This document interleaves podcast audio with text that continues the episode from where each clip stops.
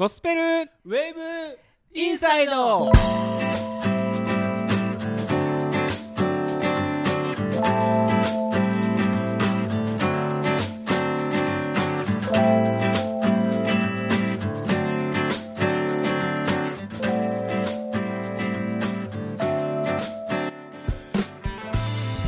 皆さんおはこんばんは。おはこんばんは。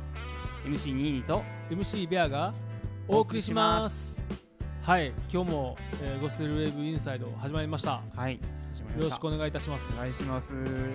最近のね話題を取り上げていって、えートークしていきたいなと思いますけどもはいはい。最近流行りの、えーキーワード親ガチャって知ってます？親ガチャ？はい。親ガチャねあのガチャガチャのガチャですよねそうですそうです、うんうん。そのね100円ポンって入れて、ん。ガチャガチャって回して、こうアイテムが出てきてイエーイなんでやねん。いやいやそれ違うでしょ。ありがとうございます。親ガチャってね、あのー最近ねこの親と、えー子供のその関係の中で出てくる、まあ、一つのキーワードなわけですよ。まあ、子供がね、まあ、結構良くない言葉なんですよね親ガチャっていう言葉が。よくない。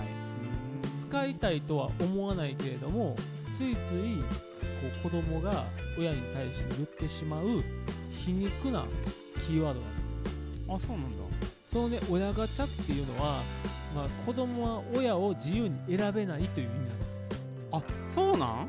だからなんていうんですかこいやちょっと待って僕が親ガチャってなんかあの単語聞いた時にうはさ A A あの A 最近のガチャガチャってそう大人向けのやつも結構あって A そういうやつを親もついついやっちゃうって意味やと思ってたんやけどそうではない？ないんですまああの課金システムのことではないですね。ああ僕はリアルなガチャガチャやったけど。いや 全然そうじゃなくあてまあ例えばなんですけど子供がねうん。高校進学したいと大学に行きたいと。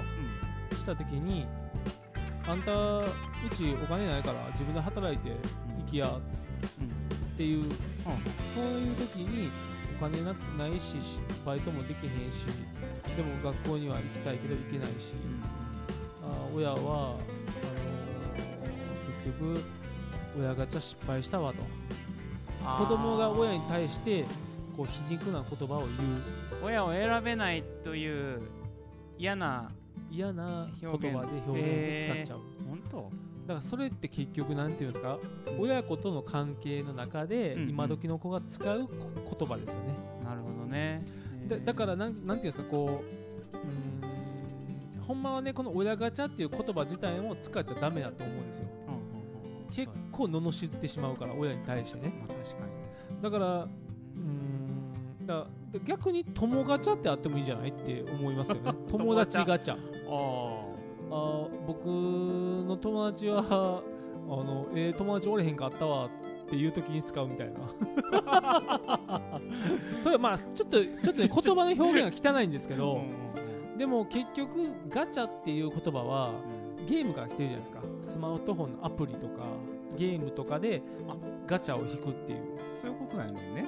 僕も普通にあの100円入れてもガチャガチャやと思ってたから。そうそう。あ最初ガチャポンねガチャポン。あガチャポンガチャポン。あれガチャポンね。うんうん。でもそこがガチャではないんですよね。あそうなんや。でもニュアンスはね確かに似てるんですよ、うん。ガチャガチャをねする時の、うんうんでも結局やっぱりその親を選べないっていうところに対する親ガチャという言葉が生まれてるからうーんまあ確かにね僕ら自分たちもね親がおって自分が育てられてきたからう、ん。だじゃあ自分のにとっての親ガチャってどうやねんって言ったら、うん。僕はですよ、うん。正直言うとあのーまあ母親しかいないんですよ。父親は小さい時に死んだんですけどね、うん母親に恵まれたと思ってます。僕は親ガチャ成功してると思う。あそういうことだうん。ニーニーさんどうですか？親ガチャって考えたら。親ガチャ僕はそうだね。具体的には言わないけれどまあ親に対して不満を覚えたりする時期もあったしだけどやっぱりトータルね今を振り返ってうん。今の自分が幸せだっていうところに立つ時にそれはやっぱり親が産んでくれたことに関わってるし、まあ、いろんな大変なこともあってもそれがやっぱり今につながってると思うとよかったなってそういう意味ではガチャ成功っていうかな？いうふうに思ったりするけど。例えばニーニさん結婚されてますよね。はい。あのー、結婚式の時に親に対して何かメッセージ送りました？うん。結婚式あんまりちゃんと送れなかったかな。何も,、まあ、何も言ってない。まあまあ 基本的に花嫁がね、うん、自分たちの親に対してありがとうって言って出ていくっていうしきたりやけど、でもニーニーさんとこどうやったかなとね。この結婚式のくだりはまた今度深く話したいなというふうに思うんですけれども。まあということで親ガチャあんまり使わない方がいいかな？この言葉あんまりね使う必要がないと思うんですけどね、うん、でも神様にあってみんな親ガチャ成功と言えると思いますね。その通りだと思います。ぜひぜひみんな信じてください。じゃあ曲紹介を。えー、ベアさんお願いします。はい。4.5ミュージックどんなに高い山も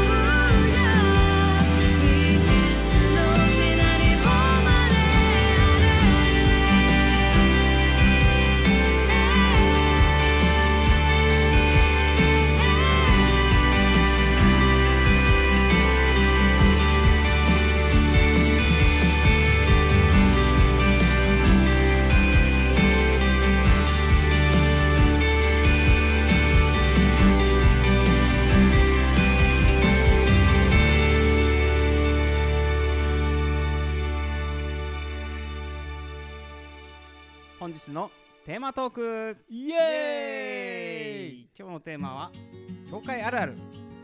礼拝をわざと遅刻するやつ。刑罰を伴うなり。刑罰？はい許してください。いやいやいやいやいやー。あの意味がよくわかんないんですけど。教会あるあると言っておきながら、はいはい。なかなかシビアなことを今言いましたけど 礼シビななんかね礼拝をわざと遅刻するやつっておると思う。おる。おるってあれやな。汚いな、まあ なんか怒りますかねそういう人。結構ねまあその人数が多い教会ってねああのーやっぱり、まあ、それぞれのタイミングそれぞれの時間がもちろんあると思うんですけど礼拝時間が例えば10時って決まってやったとするじゃないですか、はい。10時から礼拝始まるって言ってるのに10時15分とか10時20分に行きたいとかあとメッセージ終わってから来るやつもいるんですよ。いやいる？そういう人。教会あるあるとしてはないですか？いやーないないですようちは。全然ないないで言派な教会なんですね。いやいやいや大きくないから私の今までこう通ってきた教会って、まあ、弱さがねやっぱさらけ出されてて、まあ、いろんなたくさん問題を抱えてる人もたくさんおったんで本当に罪人だらけでしたよ。ちょっとねまあちょっとその遅刻イコール罪になんか 刑罰とか言ってるいやけどニーニーさんの教会はね罪人なんていないですもんね。え？ニーニーさんの教会ははい罪人なんていないですいやもんね、罪人みんな罪人ですよそれは。そういう意味で言うと。いやいやそうじゃなくて。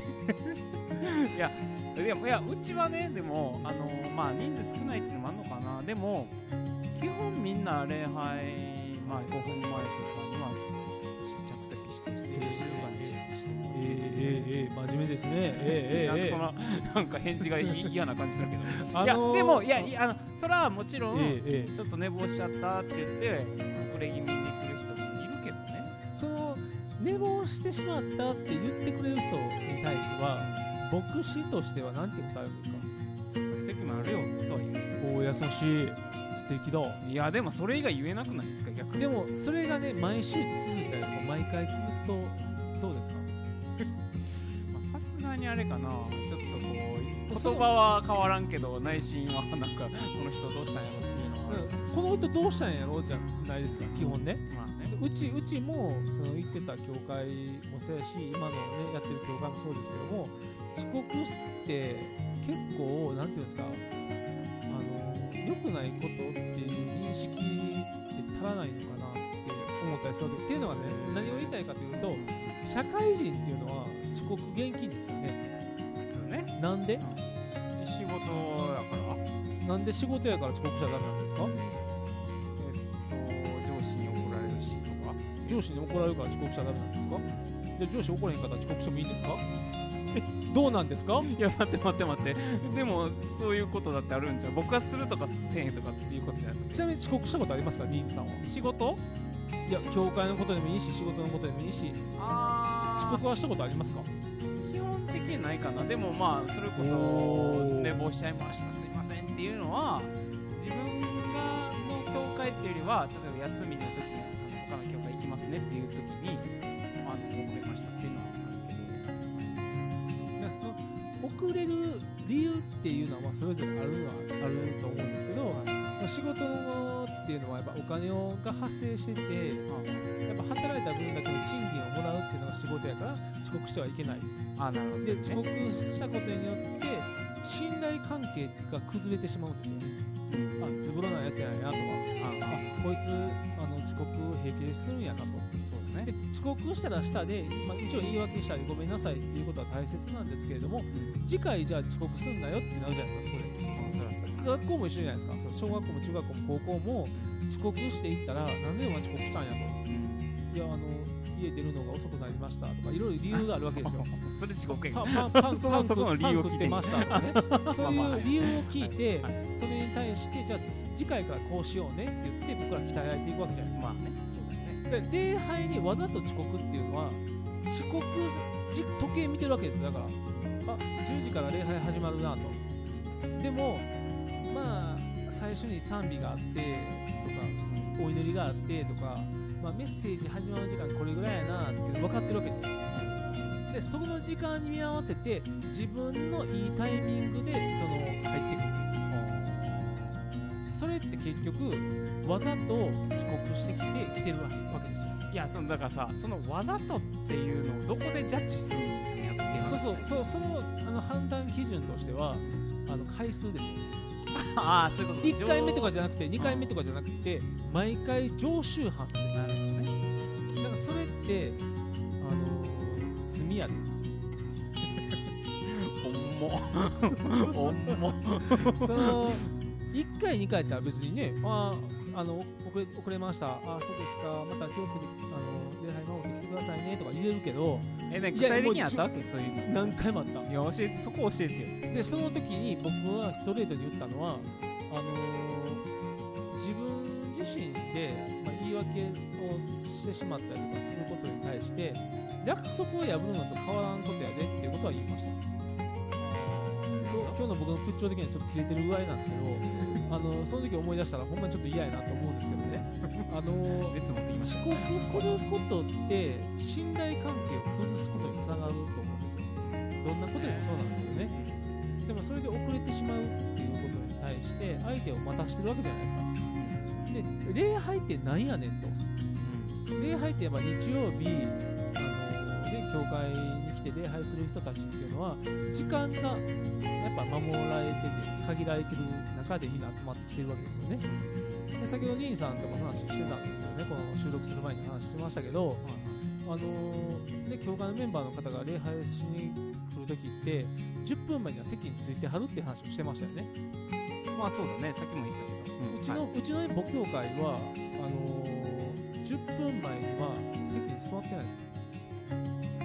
んな？みんな座ってない。どういうこと？みんなギリギリってこうんギリギリ。とあまあもちろん来てる人もいてるよ。いてるけどもみんながみんなそうじゃなくてバラバラ。でうんだからあの例えば警告となりましたので今から礼拝を始めますみたいなそんなことはない。もう早速賛美からスタートするけれども、徐々に徐々に集まり出すっていう。文化もあるかもしれない、その流れっていうか、雰囲気というか、だからそういうのが、ちょっとうん僕的には信じられへんなって思ってます。なるほど。そのね回数回数よもちろん。最初からとか 1, 回2回があったからそうやっていうわけではなくてその人その人が本当に何のために礼拝来てんのかなって思っちゃう。なるほど。いやこれさちょっと思うんやけどさその怒る？まあレアさんはまあ牧師やからさ。ええ集われた人に対してさその、まあ、怒ると。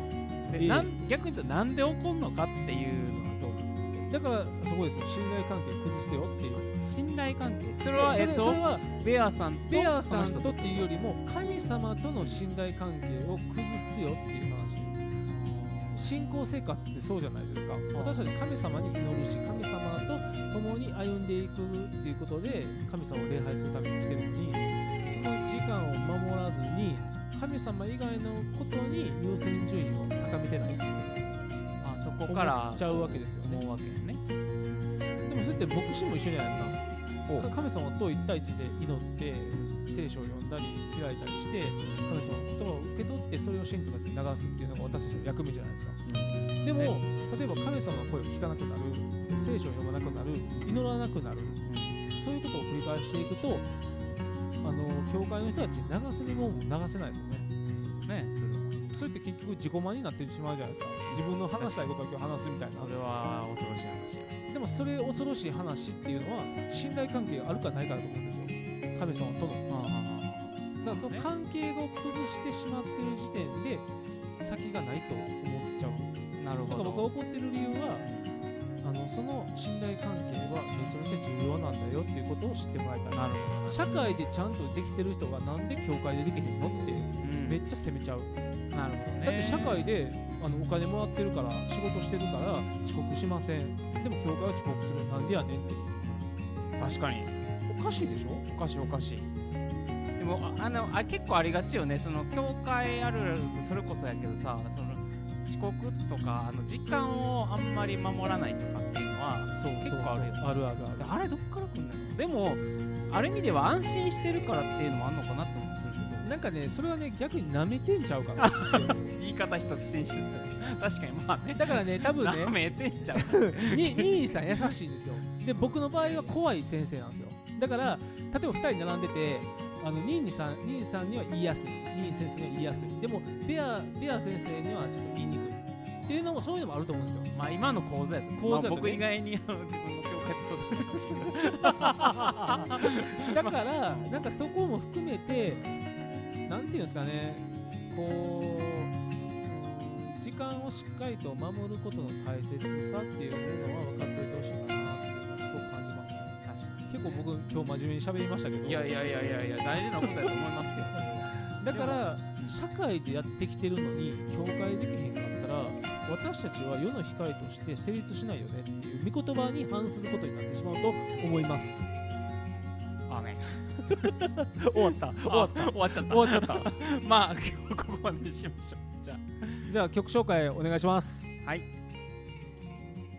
4.5ミュージックで無条件の愛無条件のあなたの愛その愛が私を支え鎖を解き自由にし心を満たす。あなたを知らず。背を向け生きる。そのただ中で。私の思い。罪を背負われ。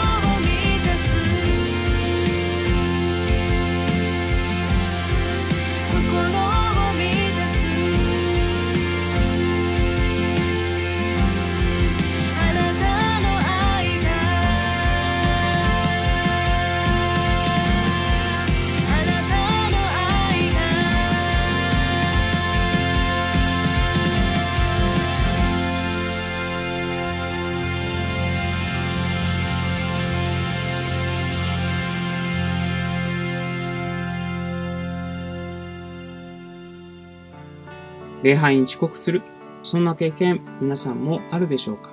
クリスチャンで毎週教会の礼拝に行くのは辛いと感じている人も中にはいらっしゃるかもしれません。また、教会にはまだ行ったことがないという人の中には、毎週教会に行くなんてなんだか大変と思っている方もいるでしょう。礼拝ってそもそも何で行くのだろう？さっきの話の中には、関係というキーワードが出ていました。神様との関係が人を毎週の礼拝に向かわせるものだと思います。神様が私を愛している。そのように神様との関係を覚えるなら、礼拝は生き生きとしたものになってくるのではないでしょうか。聖書にはこのような言葉があります。ヨハネ3章16節神は実にその一人子をお与えになったほどに世を愛された。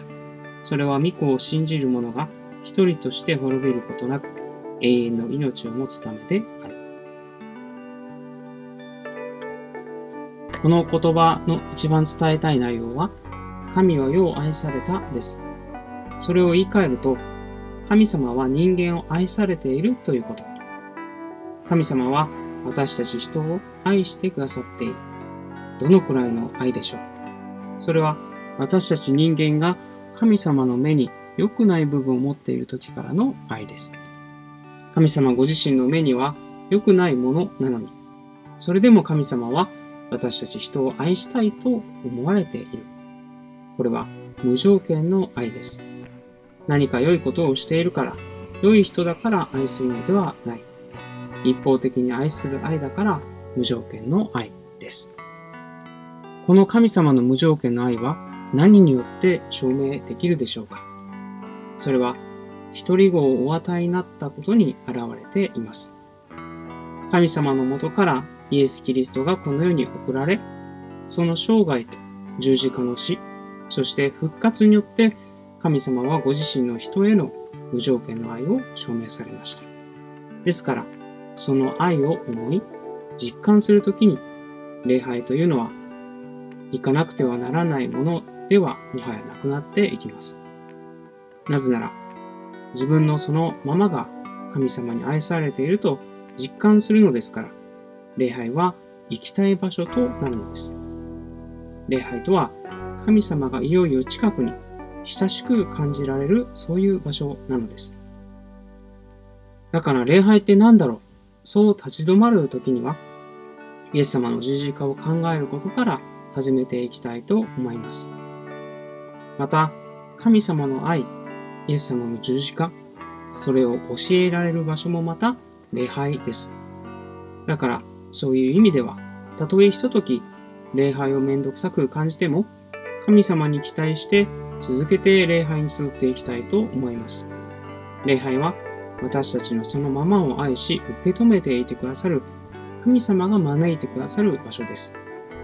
求めながら集う人にきっと神様は答えてくださいます。最